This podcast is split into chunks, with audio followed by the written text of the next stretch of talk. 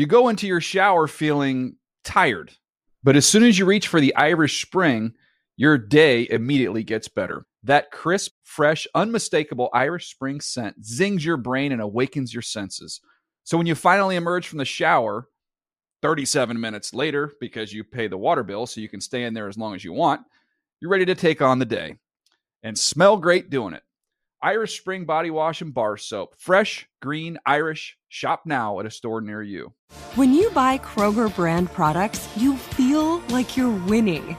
That's because they offer proven quality at lower than low prices.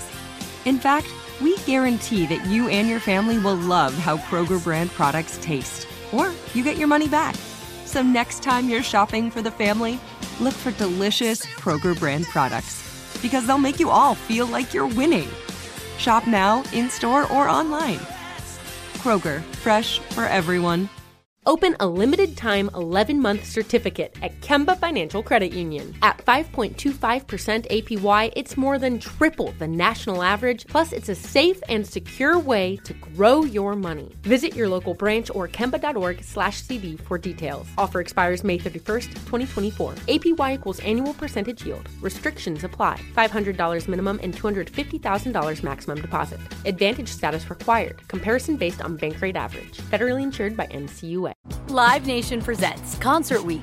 Now through May 14th, get $25 tickets to over 5,000 shows. That's up to 75% off a summer full of your favorite artists like 21 Savage, Alanis Morissette, Cage the Elephant, Celeste Barber, Dierks Bentley, Fade, Hootie and the Blowfish, Janet Jackson, Kidz Bop Kids, Meghan Trainor, Peso Pluma, Sarah McLachlan. Get tickets to more than 5,000 summer shows for just $25. Until now through May 14th. Visit LiveNation.com slash Concert to learn more and plan your summer with Sean Paul, Sum 41, 30 Seconds to Mars, oh, and Two Door Cinema Club.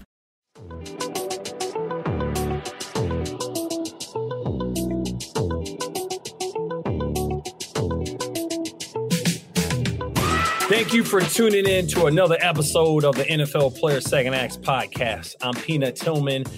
And as always, I got my guy, my uncle, Roman Harper, with us today. What's up? What up, Unc?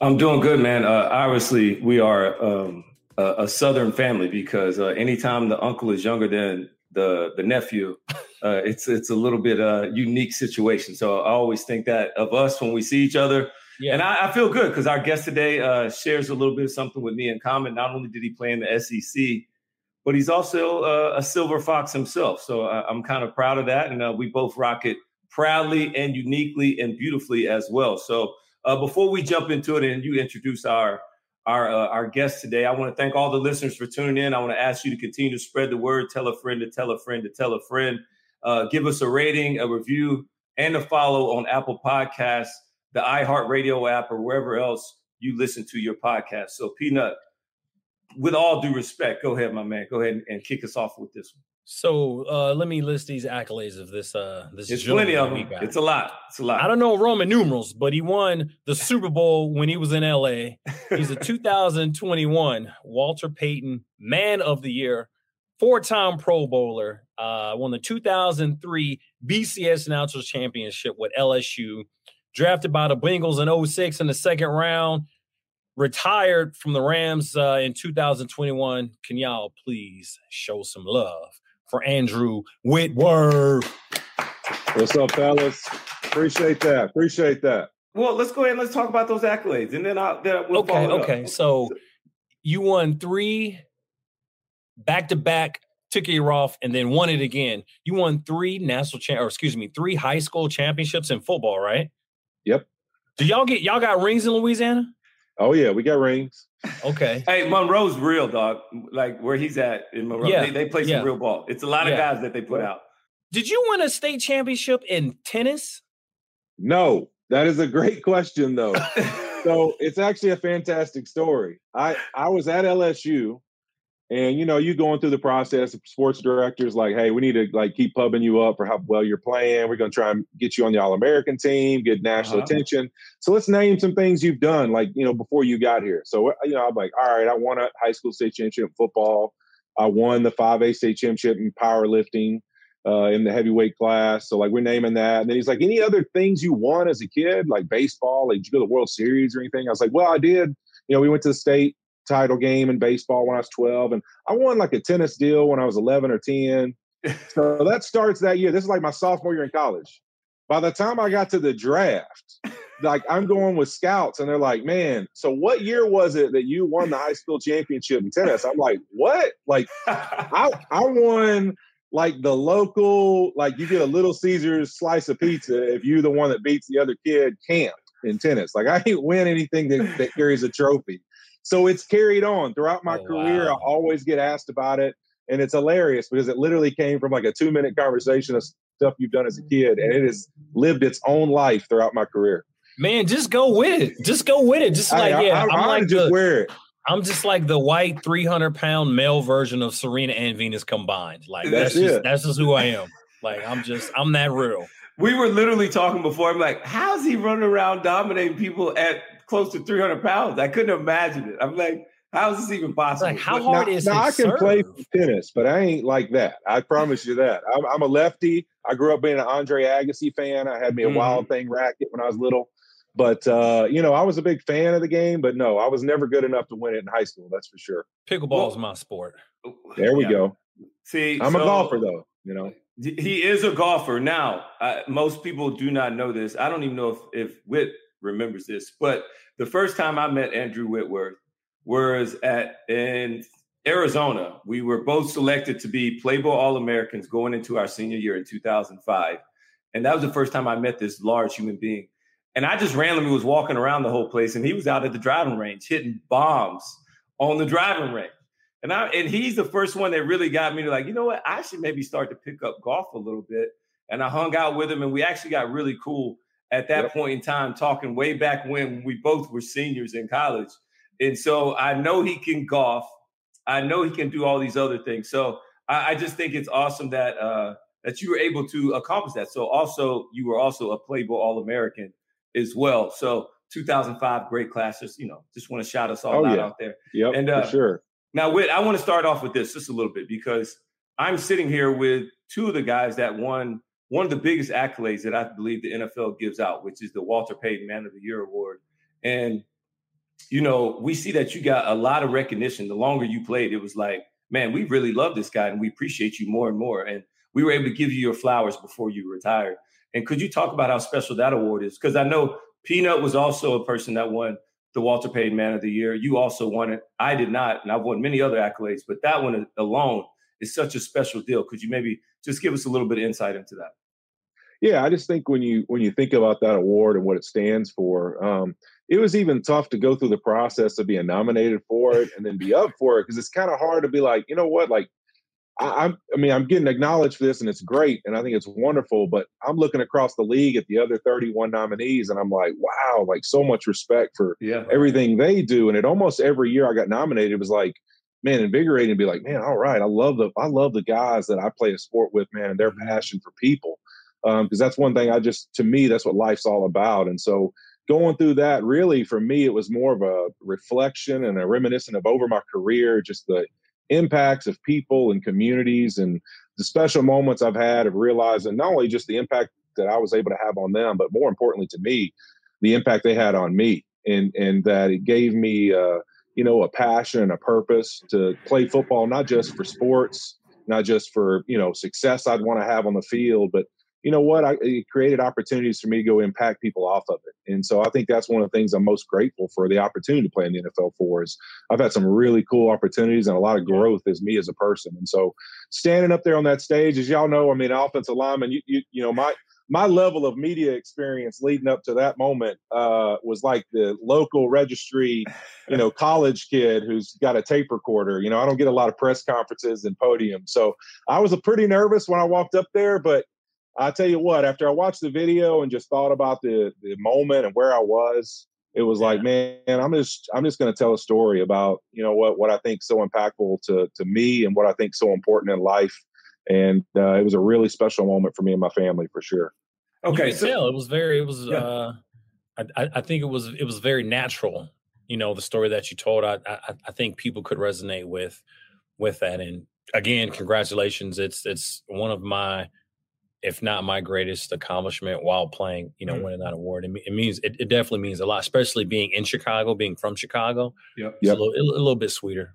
Yeah. Yeah, and I think I think even looking at my situation, like I, I thought it was what was really cool was in that little couple minutes they give you, Yeah. you're telling this story about Derek Barnes and and really how cool that interaction was. But Mhm. I think what was hard to paint the picture of is like I think people walked away from it like, oh man, this impact you had on Derek Barnes, and it was like I, I wanted to make sure people understood it was the impact he had on me as well. I was a Right. rookie in the NFL. I was in the Midwest, somewhere I'd never been. I was lonely, uh, trying to figure out who the heck I'm going to be as a person. Mhm. And this young six, seven, eight year old kid was my buddy that like we hung out and threw the football and chilled That's at the Boys and. Girls Club. And Yeah. Yeah. like he was as much there for me as anything I was there for him. So to happen in my last year before I retired, I thought it was just such a cool story to tell because it was a great moment in my career that it's like, wow, think back to who you were 16 years ago and where you at and where you stand right now.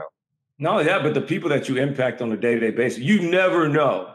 You just Yep. never know. Never who know. you can influence, who's watching you, and, and that's really the true definition of what character is. Um, and and so you got that award literally your last year playing. And so, at what point in your NFL career did you ever uh, begin flirting with the idea of retiring? I mean, you played 16 years, so you had a long time to think about this. Yeah, I don't know. You know, it's like, do you count the years that it seemed like every sports reporter is like trying to put it in your head that you probably should retire, or it's like you've entered the age? It's like I can remember at some point, it's like I, I'm not bringing this up. Y'all are bringing this up. Like, you know, like, you know, is this it? Is this the last year? Is it? You know, it's like they'd ask you those questions, and you you'd go through those seasons where you'd ponder it, and then a lot of the times I would think about, hey, you know what, like. Did I come up with this idea, or is this more like, hey, because you've reached a certain age, or because you're at a certain experience level, that's just the narrative people want to talk about. And so Right. I think for me, it was just continuing to be like, you know what? Do I feel good? Um, do I feel like I still have the passion to play this game? And then at some point, it became at my age, because I was an older player coming into the league, Yep. it was like, man, the mentorship, the brotherhood, my little brothers, you know, Mhm. a lot of them called me uncle. Uh, a couple at the end called me grandpa, which is really offensive, but It's the gray. You know, silver it's like- boxes you guys have. It's- yeah, it just you know, it started to be like, hey, you know what? The impact I get to have with these guys every year is so mm-hmm. much fun too. Like it was Right. like I'm chasing playing because I just love the bond. I love the brotherhood. I love yeah. being able to be there for a guy when he has his first kid or he's getting married or he wants to know about you know this next life step he's going through with his mom or his family or whatever. And so those kind of moments are things I'll remember almost as much as anything I did on the field. Yeah, that's cool. So after retiring, you got into broadcasting right away. I, that was that was something that I did as well. You know, I retired. I took like I don't know, maybe the off season, a couple months off, and then I, I I started to. I got into broadcasting right away. And Rome and I, we talk about this often. Where when Rome retired, he took exactly 365 days mm. off of doing nothing, of just hanging out, kids, fam, just whatever he wanted to do. Yeah. A lot of shopping time with the wifey during the day. We, Yeah, a yeah. lot of There lunches. you Yeah, go. we did a lot of that. We did a lot of that. and I always say if I could go back and do it again, I probably would have took a year off and just did nothing because that's probably the one I probably said that was probably my big mistake is just taking a year off and not doing nothing, trying to get right back into just doing something right after retiring. So my question to you is what have your experiences been like just getting right into football just um, excuse me getting right into broadcasting having no time off You know, I think it it was my first year was uh, pretty crazy to have like now kind of sit here and enjoy a little bit of being retired has been nice. Now that the season's over and right I'm kind of sitting still, but like I remember being at some point in like October, November, like I'm having a blast doing this. Like this is fun traveling, but I'm like, man, I don't even know what's happened the last six months. Like I have no idea where it's gone or what happened. I thought I was gonna have all this free time, and I feel like I just go from one thing to the other every second. And I tell people this all the time too, and I'm sure you guys feel the same way. You forget too, football was kind of your excuse to get out of things too. Like, hey, like I want you to come to this. Ah, you know what? Actually, like we got to practice, or I got OTAs, or I got whatever. And now you have no excuse to say no. You better know the word no, because if you don't, Great. you're gonna be busy all the time because they're like, no, you're not playing no more. So you can come to this event or you can come to this thing. And you're like, oh man, crap, I don't have an excuse. So yeah, I think my year got pretty crazy. It did. I was agreeing to anything and everything. Is like, oh, I'm retired. I want to go play in, you know, Larry Fitzgerald's golf tournament, or I want to go play in this. And then before I knew it, I was like, man, I'm I'm here Monday, there Thursday, this place Sunday. Like, uh oh. Like what did I get myself into? But no, I mean, getting into the broadcast part, I think is probably the most enjoyable part of everything. Mm-hmm. It's it's been a lot of fun. I would say that and coaching my kids' sports has been the two things that like have been an absolute blast. I know my wife's enjoyed it too, just to get to have me around so much, and so it's uh, that part's been really fun. All right, number one, what sports are your kids playing? And then number two, I want you to kind of take me through some of the challenges. Uh, you know, you talked about you, you really didn't do any big media press conferences. You're old lineman, so you're not getting a whole bunch of cameras in your face week after week. no week. love. And, and, and, so, no love. And, and, so now you're, I mean, you're prime time. You're right there on Thursday Night Footballs. You're right there with Amazon. It's a great, it's a great crew too. I, I really enjoy you guys. And is it safe to say that you're kind of a trailblazer? You are. Not, you're not the only one because Joe Thomas was up there too. So you two guys are leading the way for you big guys on the t- television screen right now? Yeah, I tell you, uh, for the kids, uh, you know, we're a little bit everywhere. I mean, the boys probably play uh, almost all the three majors. I'd say basketball, football, baseball. They, they're doing all that. Um, you know, I've had one of them mess around a little bit, wanting to play some golf, but he he he didn't want to do that. He's he likes hooping too much. So uh, you know, they they play those. My daughter Sarah is a volleyball player. I'm trying to get her on the basketball court. She's tall and lean, and uh, but she enjoys volleyball right now. And then uh, my youngest daughter, Catherine, who's eight, uh, just started basketball. So I'm excited about her. She's having a blast. Uh, that's got, that was always my favorite sport growing up, and oh. something I still did when I played. I kept the court. You know, I had a little half court at my house and had a little, you know, your little old men leagues. You know, uh, I had specific rules though at my size because the general guys didn't like me down the paint, so I had to, I had to shoot from the outside. But uh, you know, I, that's our, that's hilarious. White chocolate. Dunking yeah, that thing. I, I, I out in the paint. So and, and, see, that's the guy that I don't like. I'm like, why is the big guy always trying to bring the ball up? You take your shirt off, you just sweating the whole time, just dunking, dribbling. Come on, yeah. I'd have been just shirt off, sweat dripping. I've been get bagging it up, getting in. Oh my, come on, y'all. It's, I'd have been oh, the guy man. they would have hated to play against. Oh yeah, like, they man, hated me. There ain't no doubt about that. But you know, so that that part was fun. But yeah, as far as the you know being on Thursday night football and really the challenges, I think it has been a lot of fun. And I think for me, I do think of it that way. Like as an offensive lineman, you, you don't have a lot of voice uh, in the league when it comes to like press conferences and media stuff. I think that's why it's so cool to see right now Jason Kelce, you know, Joe Thomas, you know, uh, you've, you've had O'Hara, you had some guys that you know, have been out there, but it's like get to see those guys really spreading out who they are. Taylor Lewan, like you yep, know, guys who it's like regardless of like their personalities and who you like and don't, like actually having a personality and showing it. Because I think in the offensive line room, especially, and you guys know this, you've played long enough, like that was kind of always a room where it's like, be quiet, do your job. And that's kind of how the they were taught. Like you brought in young linemen, it's like, don't say a word, don't speak, just block, you know, like that yeah. kind of thing. And to see now that there's a little bit of these guys showing who they really are and, and having a personality and talking about what they enjoy and are passionate about. I love being on the side of not being the trailblazer, but mm-hmm. changing that narrative for yeah, all those guys. Because you, can, say, you can say it, you trailblazer. Yeah, so cool. I enjoy that, man. You know, but it's funny. Like even when you go through these meetings, like I've met with agents that talk about media, right? They would say stuff that I used to just get so fired. Like they'd be like, "Well, somebody could hire you and like you could talk about an O lineman," and I'm like, bro, like I, I don't know if y'all understand when it comes to football, like offensive linemen have to know so much more than how to block somebody that to even be good at what they do. So like to think that that was even the what your own agent might think is like, oh man, you yeah. could talk about a lineman blocking people, and I'm like, bro, I could talk about anything in this game. you know, I'm, I, you know, so I think you have to be an intelligent guy to play that position and also right. have a great concept of the game and how it moves and motions and, and coverages and how they rotate and like to understand how to pick all those things up you better know how the defense dances. Yep. And so i got to know how the offense what our plan is and i got to know what the defense how they're going to dance to it. And and so you know that you can watch tape and understand those things from a much bigger complex than just your job. So it's been fun to have a chance to do that and get to do it with sherm and fitz and tony and charissa all people who are just such special personalities in their yeah. own in their own right uh, it's been a blast. I'll tell you that. that. The biggest surprise to me, I didn't know I'd love it and have so much fun. I mean, I, I've had an absolute blast doing it. That's the best thing about it. So I didn't really watch a ton of football when I played. I didn't watch Monday night football, Sunday night football because we sit in the meeting room all day in a dark room and you just watch the the wide angle of plays all day long. So when I retired, I watched more football than I ever have in my life, which I didn't think I would do. So mm-hmm. being retired, do you do you, do you feel more connected to the game just because you're doing the analyst thing, or do you just did you think you weren't going to be watching that much football after being retired?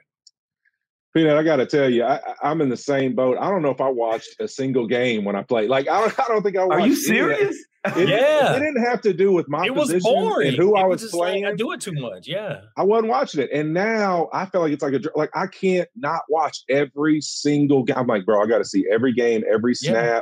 Like, leave me alone. Like, get out of the room. Like, I'm watching everything. Um, it, it's crazy. Like, I even got to the point this past season, and where I really like realized how much it changed for me it's like the Rams would invite, like, hey, why don't you come to this game? Or it'd be cool to come to this game where I talk to Sean or Stafford or something, be like, hey, you're going to come this weekend. And it's like, I don't think I, I, I, might miss one of the games like on the East Coast or something. So I actually, you know what, I'm going to sit at home, but I'll watch. Like, but I'm going to watch all the games. I, I, I, couldn't go nowhere on Sunday because I was right, like, right. I got to see every game, every snap. I want to watch it all. That's funny. So your first training camp that you didn't report to after you retired, I know mine was it, it, was for me it was weird because I was like, damn, I'm normally running, I'm in shape, I'm lifting, I'm running, I'm trying to get everything right. I you know I I, I pack my bag, I'm gone for two three weeks. What was that like not going to a training camp after 16 season? Did it did you miss it? Was it was it like damn, I just something was off? How was that? I felt like I played up until the meter read. So okay. when I, when I when I got done and walked off that field after the Super Bowl, um, I felt like that was everything I'd had left. I mean, you know, and part of that may be because in my career, I was really blessed with like being very, very healthy for the most part. I mean, things, but nothing that you'd say, oh, man, this is going to hinder your career. And then the last really like two years of my career, I had the torn PCL and MCL I had come mm-hmm. back from. I had a pretty significant knee deal that went on, a hip injury. So it was like, all right, it's kind of getting to be grueling to show up every day and go through this. And I was, I really like from a body standpoint of feeling good enough to play, I felt fine, but it started to be frustrating to just get Sunday to Sunday. And, and I started losing the fun of that chase of like chasing my job all the time. And yeah. so that's I really kind of knew that was it. And so I had the conversation with Melissa, like we knew, you know what, this is the last ride. Let's see how it ends. So for me, I was like in a pretty good spot, but I really knew it. Like the second week of training camp, I go to out to the Rams their practices down here in uh, Cali, and I'm like, all right, I'm gonna show up the first day of pads, and I'm like, you know what? When once they do the acclimation stuff, they're going in pads. I'm gonna show up, and I'll really know when I go to this practice I show up at practice. I bet I lasted 12 minutes. Like I was sitting out there and I was like, you know what? Like I go hit some golf balls right now. Like I'm good. Like I'm out of here. Right. I, I literally like I was like, you know what? I'm gonna go say hello to the people I need to say hello to, and then I'm getting out of here. Like I don't even want to sit here and watch it. Like much less practice it. So I, I literally pieced out like 20 minutes into the practice. And I knew then, like, that's it. Like, you, you're done. You're ready to just talk about this game and how much it's changed your life and the passion you always will have for it. But uh, playing it is over with. And how does your body feel now? How do your knees feel? I always ask big guys that question.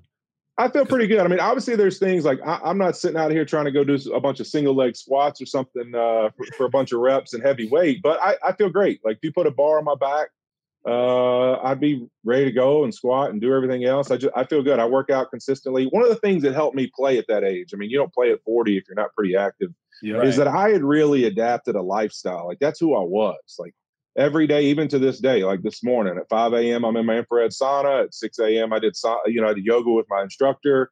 You know, and then on Monday, Wednesday, Friday, I train with my trainer and work out. Like I just got I that's kind of who I am. I'll always be that way whether I'm playing or not. I mean my schedule doesn't change much from that aspect because I just love training, not because yeah. it's I'm training for something. And so, um, you know, for me, it's like I feel pretty good because I'm still really active. I, I try to be really cautious of conscious of like, hey, these are the things I need to do now to kind of unwind some of the things I did when I played. So I'm not lifting a bunch of weight, but I'm moving, you know, and, and trying to stay that way. So so, Whit, uh, number one, I mean, that's the best way to do it is to just continue to take care of yourself. It's also going to help Get you mentally too. It's going to keep you mentally strong. I, I oh, think oh, I that's what it. working out for me. That's what's kind of helped me prolong. Just it just keeps me mentally all there. That's like the one thing when I get out of whack. It's like, dude, I need to go hit a gym and just release.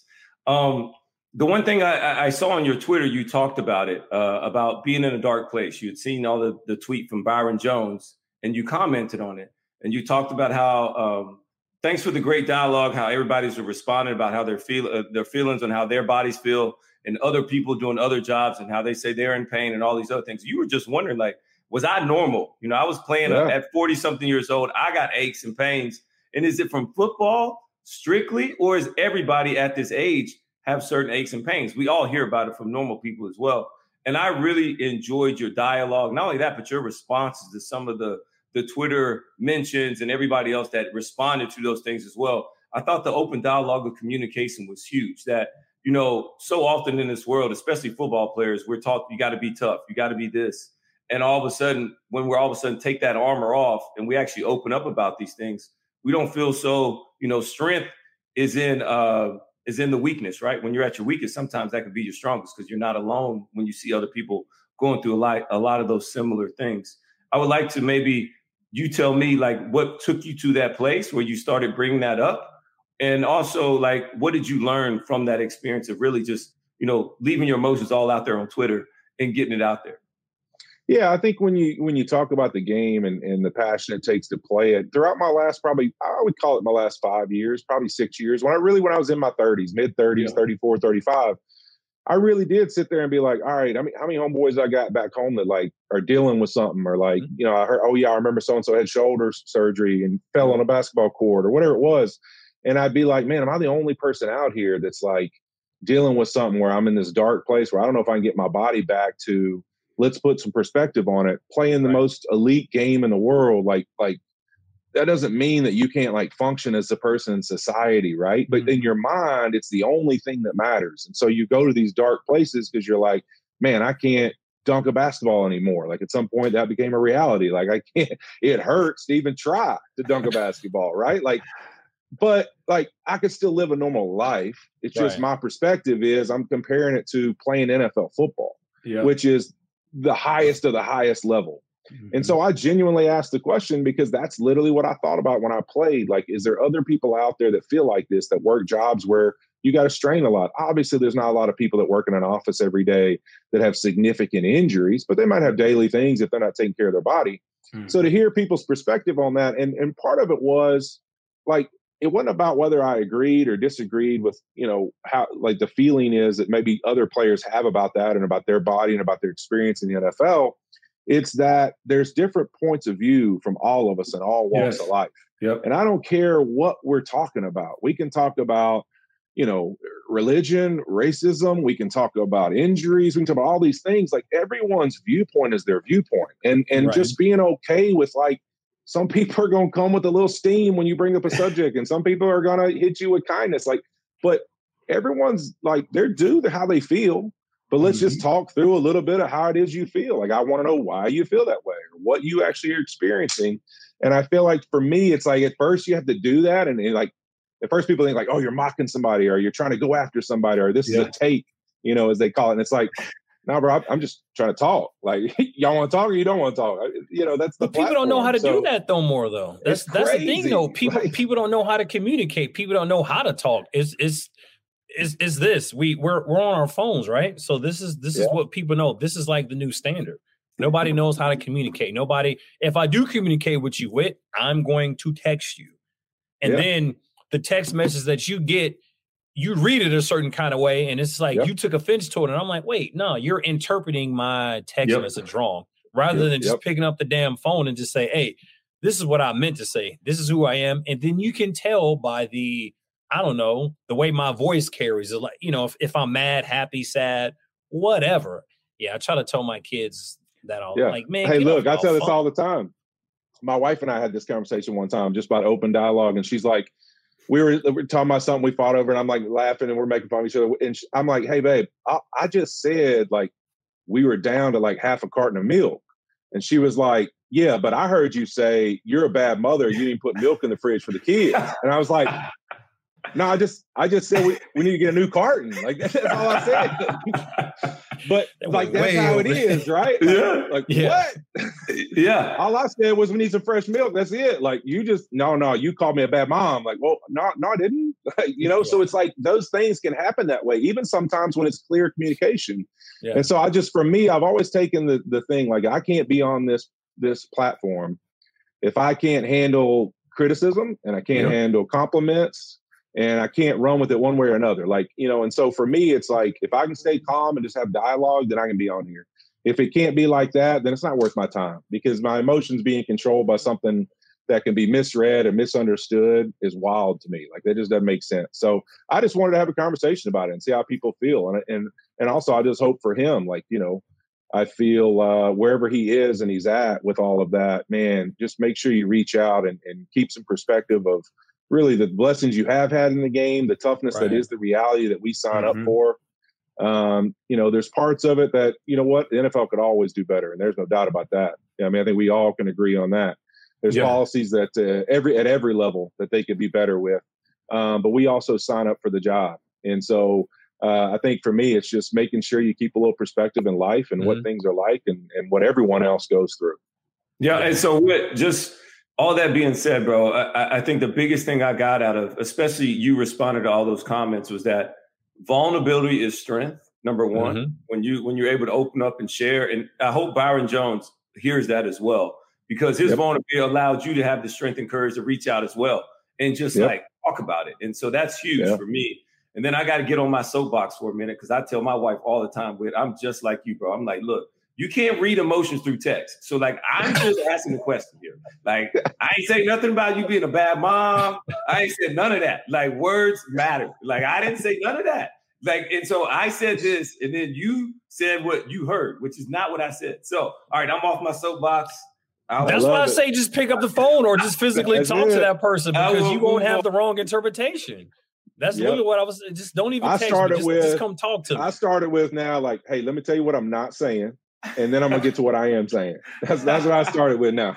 Oh, I might need to use that one. That's funny. So I'm not in a dark place because I'm 42 and I can still dunk a basketball. I'm just I'm just gonna throw it out there. Right. I'm, I'm still I'm still I, I, am still dunking at 42 vertically. Peanut, no, no drop I, I tried to dunk on my kids eight and a half foot goal just like yesterday, and my daughter pushed me, and I missed that joker. I felt so bad. I'm like, bro, I can't even get an eight and a half Sprite, dunk right now. Sprite commercial, right? a little Sprite bad. commercial action. It was bad. It was bad. Yeah. So, um, for the most part, when nobody really retires when they want to. Like mm-hmm. football retires you.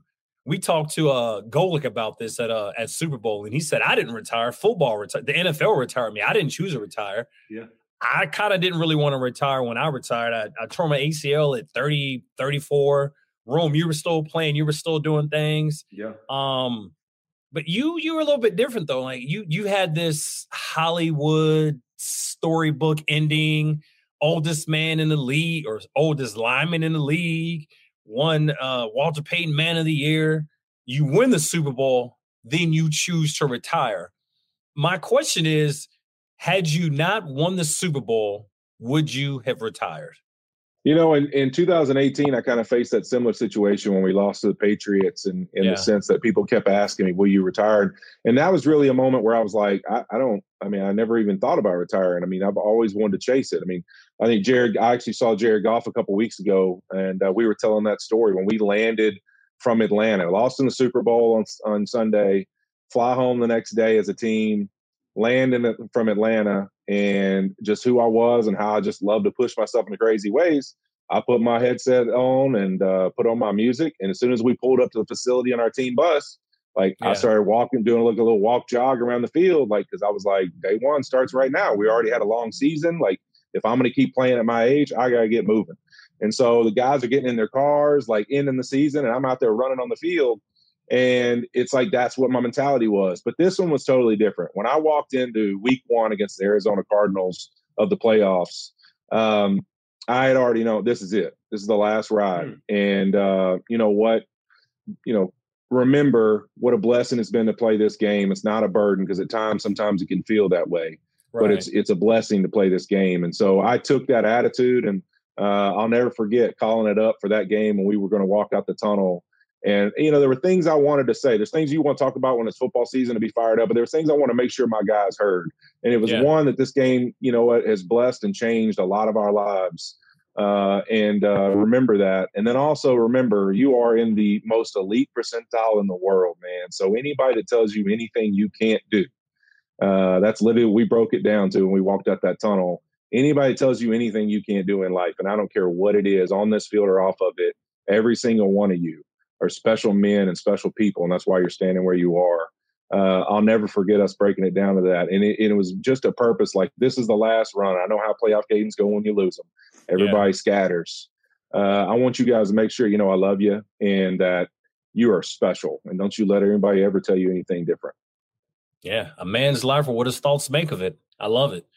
Another that's, great that's, quote by Peanut Tillman. Hey man, I love quotes. quotes, quotes no, um, Whitman, uh, clearly you are a, a, great leader and you grew into those leadership roles as you continue to play more, get more reps. And uh, clearly, as the oldest lineman in the league at the end, you're definitely uh, a, a, great leader. And I, you told a story about um, about Derek Barnes, about how you mm-hmm. impacted his life. I read another story about when you were Joe Burrow were rehabbing in the offseason, how you guys became great buddies as well. I mean, like, hold on, they were hanging out on each other's birthdays. I mean, that's got to be nice. And so, at what point in your career did you begin to develop these uh, leadership skills or qualities? And uh, when did you start to notice that, you know what, I, I think I am becoming this leader? Because you don't actually, I, am sure most people don't try and aim to be the leader. It just kind of falls right. upon you. No, I think some people aim it. You don't. You you do it naturally though. It just yeah, it's right. natural for you, and you can tell. Yeah. Yeah, I think for me, I realized at a younger age, probably when I got into college, and then right my first couple years in the league, that I had a special ability to pull people one direction or the other. And mm-hmm. I realized that just naturally who I was, um, I I was a magnet, and and so if I wanted to go the wrong way, I could take people that way, and if I want to go the right way, I could. And I needed to make a conscious decision of who it is I wanted to be. And so I think at some point, like after I met Melissa and, and we really kind of uh, hit it off and are, are, people who are wound in the same way mentally of what we want to do in life and what's important to us. I knew who I wanted to be in, in the sense of not becoming a leader, but I knew the man I wanted to be. Mm-hmm. And uh, as I always have told every one of the guys that I've had a chance to be in a locker room with, is regardless of the you know title that football gives you or the or platform it gives you, you're a man before you're anything else, and you need to decide who that is. And so uh, that's where we start. And so for me, it's always been about I'm gonna, I'm, I'm gonna do one like Peanut. You can teach what you know, but you'll only ever reproduce who you are. And mm. so I, for me, it was like I'm not gonna talk to guys about leadership or talk to them about why I'm a leader. I'm gonna show them who I am, and the ones that want that in their life will follow. And and you know what? If they see it and they believe it and they trust you, I think that like we just talked about vulnerability and trust, that happens at different times for everybody. Yeah. You know, and men and women, you know, around you enough, they like eventually they put their guard down and say, you know what, you're you're somebody that showed me that you're trustable and that you'll truly like have good intentions. And so I think for me it was just continuing to work on who I am and be the best version of who I can be. And if people want to follow that um, and they ask for help or they want my leadership, I'll be there for them. And, and I've always said leadership to me is about the ability to want people to stand side by side with you and walk through a yeah. door. Like they like I don't know what's on the other side of the door, but this is the dude I want to walk through the door with. And and so uh, I don't need them to command me. I don't need them to tell me how to do things. I want to stand right beside them. And and I think to me that like the innate ability to be able to do that is special, and and I've never taken that for granted. Strength is for service, not status. And I try to use my platform to to help people. And considering what happened to my daughter back in 08 with a heart transplant, mm-hmm. I'm always trying to help somebody out and just be kind, show true kindness to people. And it's it's helped me tremendously to help people that I don't know. That's probably like one of the greatest joys in life is helping someone you don't know and not really wanting anything in return.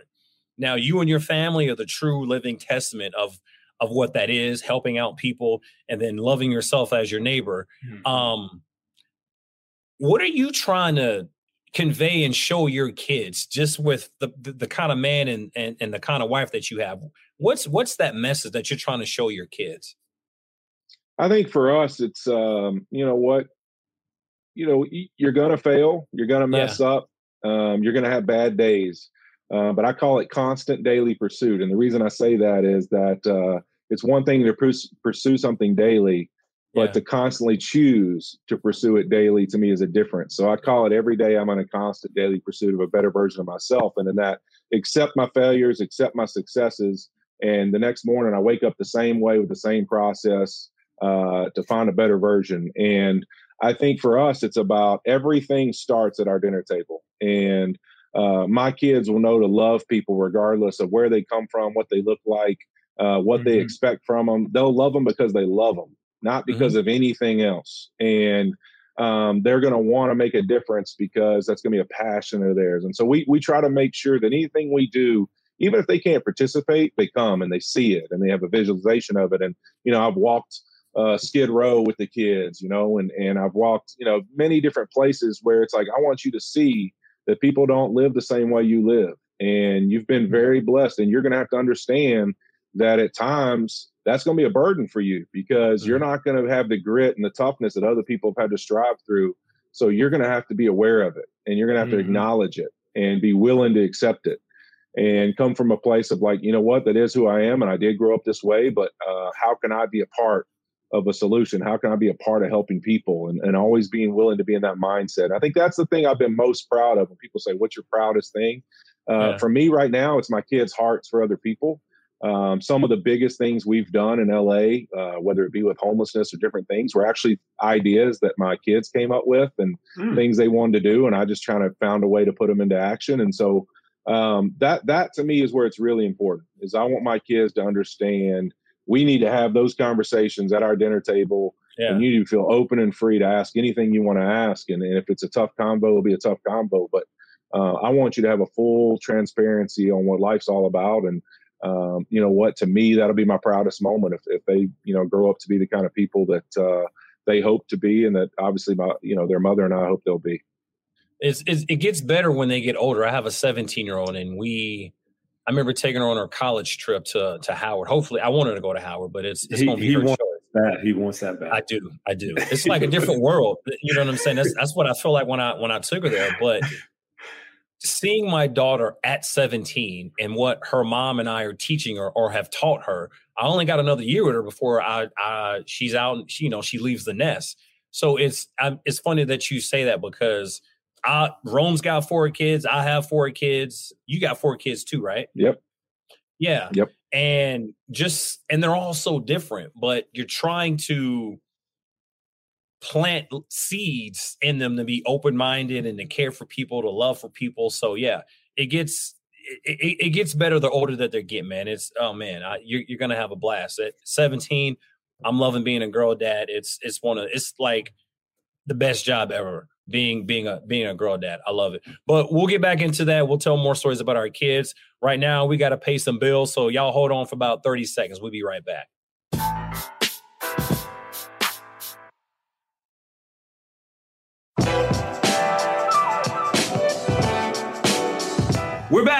All right. We have my man Andrew Whitworth right here. Tons of accolades. I mean, I still got one in my back pocket that I'm gonna wait till the end to throw out. I want to know if he knows this last nugget that I found out about this young man. Um, all right, so with I love to ask this question because I have my own unique experience, and everybody uh, on this podcast does, and hopefully some listeners do as too do as well. But what was your first welcome to the NFL moment? You like, whoa, okay, this is the league. You go into your shower feeling tired, but as soon as you reach for the Irish Spring, your day immediately gets better. That crisp, fresh, unmistakable Irish Spring scent zings your brain and awakens your senses. So when you finally emerge from the shower, 37 minutes later, because you pay the water bill so you can stay in there as long as you want, you're ready to take on the day and smell great doing it. Irish Spring Body Wash and Bar Soap. Fresh, green, Irish. Shop now at a store near you. Hey guys, this is Matt Jones, Drew Franklin from the Fade This podcast. We got a great episode coming up, picks in all the sports, football, basketball, we do them all. But here's a preview of this week's episode. Do you think it's more embarrassing to dye your hair or to have hair plugs? I don't think either are embarrassing if you're not trying to conceal it and act like you didn't. Okay, so you think if you just come out and go, I got hair plugs, yeah, like check out these hair. Pl- I mean, don't just walk around, hey, tapping, hey, hey, stranger, I don't want you thinking this is natural. You know, but I mean, do you, you have to do that with Some everyone you meet? Try to act like they, uh, you know what I mean? Yeah, but I mean, like, like John Cena got it. You know, when John Cena came back to wrestling, he had a bald spot, and now he doesn't. Mm-hmm. You think he should be required in all interviews to say, "Look, by the way, I covered up my bald spot." Yeah, I guess it's weird. I mean, you don't wear a sign or like put a sign in your yard, but all right. So what about toupees? Those are the most obvious. I but let's like. say you're like Bill Self and you can get it to where it looks good. his is magical. I don't even know if his is a toupee. It is. I think he went into the future and had a procedure we haven't even discovered yet. And this episode was brought to you in partnership with DraftKings. To hear more, listen and subscribe to Fade This on iHeartRadio or wherever you listen to podcasts. Open a limited time 11 month certificate at Kemba Financial Credit Union. At 5.25% APY, it's more than triple the national average, plus, it's a safe and secure way to grow your money. Visit your local branch or kemba.org slash CD for details. Offer expires May 31st, 2024. APY equals annual percentage yield. Restrictions apply. $500 minimum and $250,000 maximum deposit. Advantage status required. Comparison based on bank rate average. Federally insured by NCUA. Live Nation presents Concert Week. Now through May 14th, get $25 tickets to over 5,000 shows. That's up to 75% off a summer full of your favorite artists like 21 Savage, Alanis Morissette, Cage the Elephant, Celeste Barber, Dierks Bentley, Fade, Hootie and the Blowfish, Janet Jackson, Kidz Bop Kids, Meghan Trainor, Peso Pluma, Sarah McLachlan. Get tickets to more than 5,000 summer shows for just $25. Until now through May 14th. Visit LiveNation.com slash Concert Week to learn more and plan your summer with Sean Paul, Sum 41, 30 Seconds to Mars, oh, and Two Door Cinema Club. Uh, I think I had multiple of them. I'm playing in Cincinnati in 2006. uh, we, we, had an interesting team. Let's put it that way. Uh, you know, there's some wild characters in that in that locker room. So I, I had a lot of them. Everybody from Ocho and uh, Hoosh and and uh, Dexter Jackson, and you know, I, I, mean, Lord, we we had guys from everywhere. But uh, you know, I, I, met some really cool guys. Realized I was no longer in the SEC anymore, and uh, it was a totally different world. But I think my like on the field moment mm-hmm. was uh, Carolina Panthers my rookie year. Uh, as my first start as a left tackle in the NFL. I think it was week five. Uh, played Peppers and Mike Rucker. And uh, Mike Rucker and Julius Peppers at that time, I think like, you know, the last four years had like 80 something sacks is the most by a duo, you know, in the league at that time. And I had a play like late in the game, we're beating them. And I, I, I don't know, we'll call it lucky. Just I'm gonna try and be nice because Mike calls me out. So I, I, I pancake Mike Rucker and I stood up I'm just like, I'm feeling good. So I talked some smack. We call the next play the same play. And I realized real quick what it was like to be a veteran in the NFL and, and they know exactly what's coming. And he literally just ejects me into the running back, like tackles him in the backfield, super embarrassing. I'm literally just like, all right, man, I'm gonna learn just I'm gonna hold on a little bit. Like, you know, I had one good play. I kind of lost my tongue a little bit and uh, Mike put me in my place, and I realized that I was I was dealing with grown men. So uh, you know what? I found that out real fast. So when you play sports, uh, typically, uh, I don't know, six, seven, 300 plus pounds, you all, to me, you, you look like you're always a big kid. So they automatically just like, oh, Whitworth, yeah, big kid, put him offensive line. Yep. You get chose, or they just put you in a position if you could have picked a position to play, regardless of your size, what position would it have been? I think growing up, I always thought I was going to be a tight end or defensive end. I mean, I told you I loved basketball. That's actually what I played up until my senior year in high school. Um, I always thought of myself as being a tight end. Um, I, I, thought I'd be that. And then I, I, kind of, you know, like Mike Zimmer would say, I always had like a defensive mentality for an O lineman. Um, I loved like effort and running and just chasing yeah. people down and stuff. Like, um, you know, it's bad because it's an interception, but I used to love when we threw an interception. Like I want to be the one to get over there and make a tackle and be in the be in the mix, right? Get a little so, punch in there.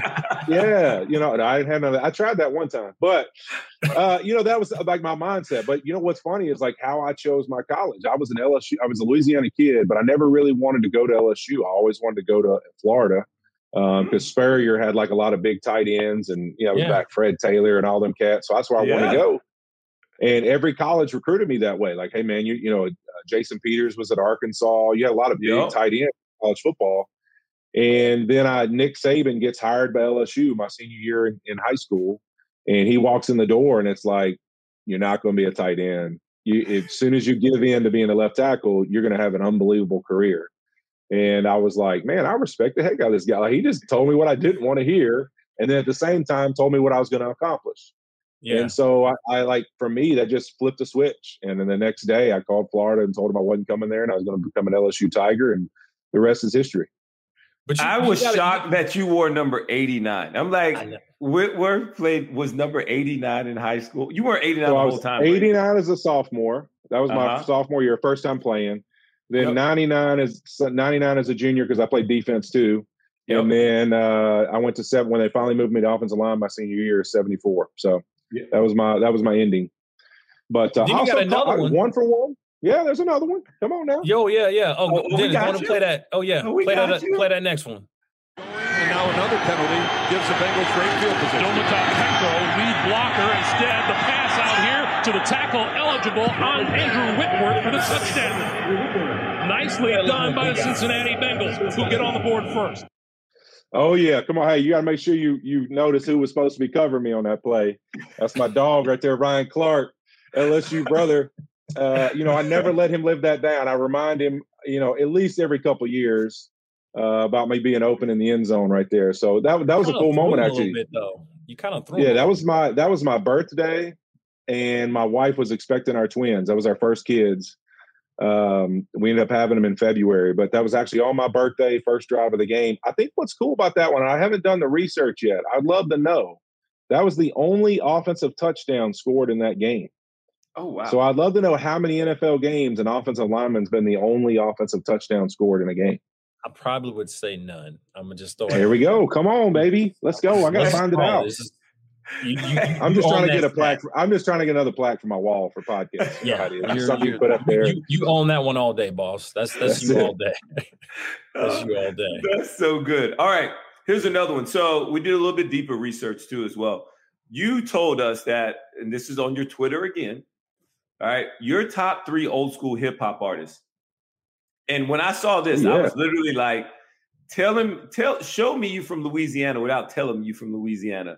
And this is it right here. You have a screenshot of your top three old school rappers are Notorious B.I.G., which everybody loved at the time and you're more East Coast, which I get because you're in Louisiana. You didn't weren't on Tupac, you're on Biggie, and then Mystikal and Master P. Which here I go. Here I had. There I had go. Every Man No right Limit here. CD. I have. I said all he needed was Silk the Shocker, bro, and we were oh complete. my God. Oh, that Come was on. it. That was it for me too. Yes. Hey, look, I you know what? I, I Ghetto D. That was the first. I think that was the first CD. Like I actually went to the store and bought myself Yes. uh, in high school. I remember as a freshman with my own money.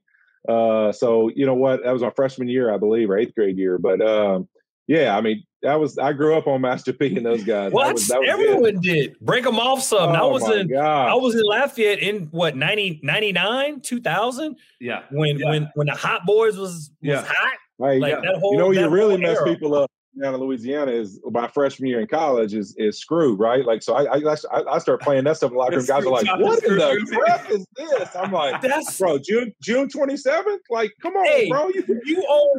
I ten. When you go ten west to ten east, and you're driving either way, you put June twenty seventh on, and it will go for about twenty. It'll it's it's about thirty five minutes of freestyling, bro. Roman, That's you it. heard it right. Got to. Yeah, I, I, I had a couple of Texas teammates, so I'd never heard screw in Alabama until Texas Oh guys came gosh. in. I was like, "What is this?" They're like, "Oh, it's screw. Like it's everything chopped and screwed." So I'm I'm from Texas, and that's literally from eighth grade, whatever. Once I learned about it, you know, what I'm saying the H Town, the north side of uh, uh, Houston, man, that was I could play it right now, but I know we don't have the the license to play, it, so they're gonna blur uh, bleep it out. But I I think I like you that much more now because you just said you all about June 27th. oh, come on, man. Oh my god, I got it all. I got the sl- I got the Oh, slow jams. I got all the slow jams. They're, they're called F actions. I got them all, baby. Come on. Yes. They're called F actions. SUC screwed up click. Big Mo. If you don't have zero, if you don't have Paul, a Big Dina Mo, Howard, if you don't Yes. have Adina Howard, Yes, t-shirt and panties. chopped. Oh, yes, come on, chopped man. That's the best song in t-shirt, America. T-shirt and my panties on. yeah, T-shirt, you guys are really t-shirt, telling on panties, yourselves panties. You're Oh really my telling on yourselves. You're, I'm This telling is- you that. You're really yo, telling on yourselves. This song, these, oh my God, this is you. You're my new best friend. I think we Yep. just became best. Did we just become best friends right now? We we just came best friends right now. Oh my God. This is like our, our stepbrothers moment. That is so dope. I don't even know what the next question I was gonna ask because we started talking about screwing. I just got so excited. That's dope. So um, oh yeah, yeah. Mount Rushmore. Mount Rushmore. We asked a lot of the uh the guests on this show. Um, if you could pick four, only four people to pick or put on your Mount Rushmore, who would those people be?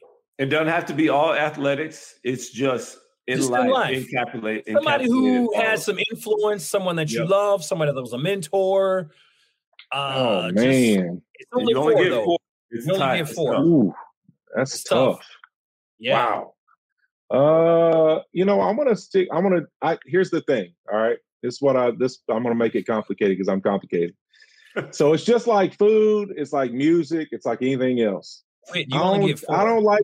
I don't like to disrespect people if we're not talking about a certain genre of things. So I'm only gonna make my own genre of Mountain Rushmore. I'm gonna cheat. So my Mount Rushmore of sports. All right, my Mount Rushmore of sports. I'm gonna put up Michael Jordan, Hmm. Tiger Woods, Wayne Gretzky. This might as well be what was the little show when we were kids on uh, USA uh, Uh, All Stars? Yeah, yeah, that All Stars. It was It Bo as well Jackson. Yeah, Wayne. Might as well be All Stars right now. Uh, so I'm going Michael Jordan, Gretzky, Tiger Woods. And I think for me, just because I grew up, like I said, where I did, I was a massive fan of this guy, Nolan Ryan. oh yeah. Because I'm gonna tell you why. Man, Nolan Ryan was not only an awesome pitcher, but I was actually at the game when he whooped Robin Ventura when he charged the mound. My dad took me Yeah, out. I always wanted to see him play. Yeah, and I was actually in the stands. That's a good Uh, be you know? He was he was a, he's a baseball player that was a tough guy too at the same time. So that's, Yeah. that's the only reason he's on there. That's it. Just because for me, my my world uh, as a little kid, I don't know how old I was then, but uh, watching him, I thought he was man just unbelievable. So I put him on there just for that for sports. That's my one my my, my one guy. Plenty of guys love it. probably deserve it more, but he's my guy. Like it. I like it. Okay. All right. With before we get you out of here, I gotta have you. I'm gonna hit you with one one quick question, and you gotta maybe just tell me this because I don't know this. Peanut, I asked Peanut this earlier. Peanut and I have never been ejected out of a game. I must know with what did you do to get ejected out of the game versus the Oakland Raiders the one time it happened? Twice. You were too nice. Oh, to you be you went ejected you been from game. ejected twice? And it, Uh, oh wow, two. Twice. such a good guy. I got uh in 2008, we were 0 and 8.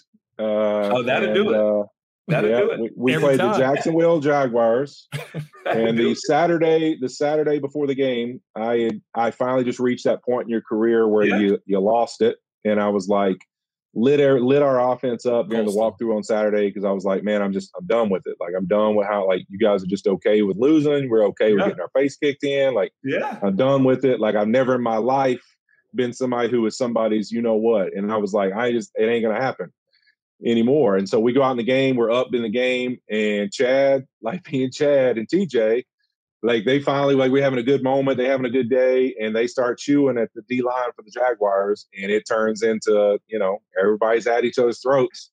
And I'm facing big bad John, John Henderson, John six Henderson. nine, six nine, and 390 pounds, whatever the heck he was. He's a monster. He made me look small. And we got after it. Like we started getting into it. And the next thing you know, we snapped a play and me and him just started throwing. And we ripped each other's helmets off. We fight all the way across the field. Both get ejected. But as I'm leaving the field, I guess Cincinnati have anything else to cheer about. They're chanting my name as I'm leaving. And I'm like, there's actually a picture. I'm like pointing at my jersey, leaving the field. And I'll never forget after that moment, like I was in the tunnel, I waited for the guys, and like I was the captain of the Cincinnati Bengals from that moment on. Like that was that was it. That was the moment. Like you, uh, TJ Houshmandzadeh gave me a hug, and he's like, "Man, you said stuff yesterday, and you backed it up today, and that's like the greatest respect I could give you." And uh, so after that moment, that's what it was. And then the the Oakland one was uh, Lamarr Houston, I think, sacked Andy on like a dead play, like one of those where you know they blow it dead, and then Yeah. he still went through with the sack and kind of like suplexed Andy. And so I ran over there to like shove him.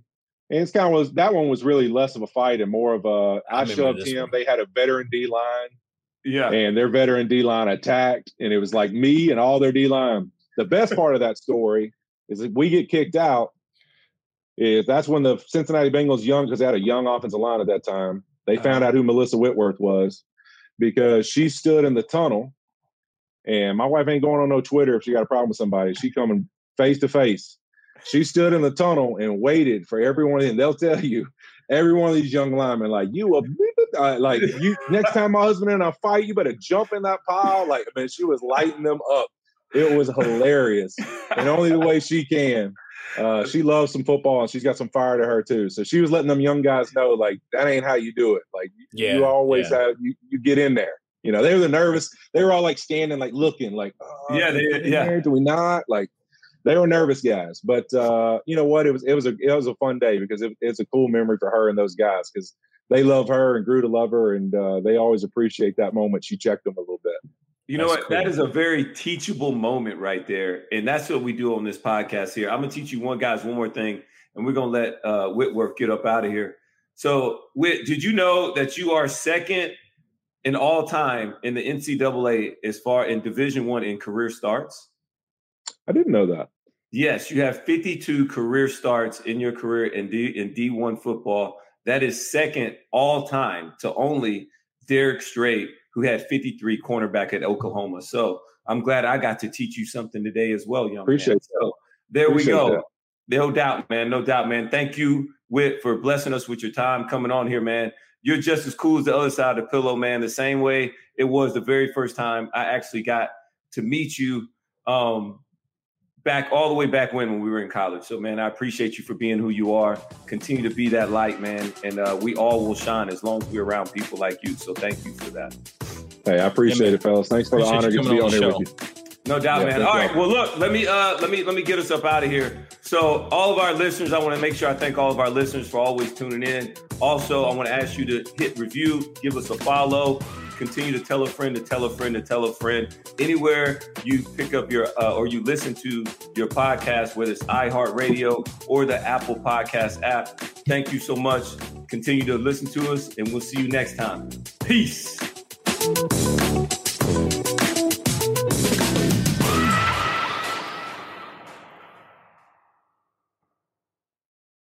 You go into your shower feeling tired, but as soon as you reach for the Irish Spring, your day immediately gets better. That crisp, fresh, unmistakable Irish Spring scent zings your brain and awakens your senses. So when you finally emerge from the shower, 37 minutes later, because you pay the water bill so you can stay in there as long as you want, you're ready to take on the day and smell great doing it. Irish Spring Body Wash and Bar Soap. Fresh, green, Irish. Shop now at a store near you. Open a limited time 11 month certificate at Kemba Financial Credit Union. At 5.25% APY, it's more than triple the national average, plus, it's a safe and secure way to grow your money. Visit your local branch or kemba.org slash CD for details. Offer expires May 31st, 2024. APY equals annual percentage yield. Restrictions apply. $500 minimum and $250,000 maximum deposit. Advantage status required. Comparison based on bank rate average. Federally insured by NCUA. Live Nation presents Concert Week. Now through May 14th, get $25 tickets to over 5,000 shows. That's up to 75% off a summer full of your favorite artists like 21 Savage, Alanis Morissette, Cage the Elephant, Celeste Barber, Dierks Bentley, Feid, Hootie and the Blowfish, Janet Jackson, Kidz Bop Kids, Meghan Trainor, Peso Pluma, Sarah McLachlan. Get tickets to more than 5,000 summer shows for just $25. Until now through May 14th. Visit LiveNation.com slash Concert to learn more and plan your summer with Sean Paul, Sum 41, 30 Seconds to Mars, oh, and Two Door Cinema Club. Asking the right questions can greatly impact your future, especially when it comes to your finances. So if you're looking for a financial advisor you can trust, certified financial planner professionals are committed to acting in your best interest. That's why it's got to be a CFP. Find your CFP professional at letsmakeaplan.org.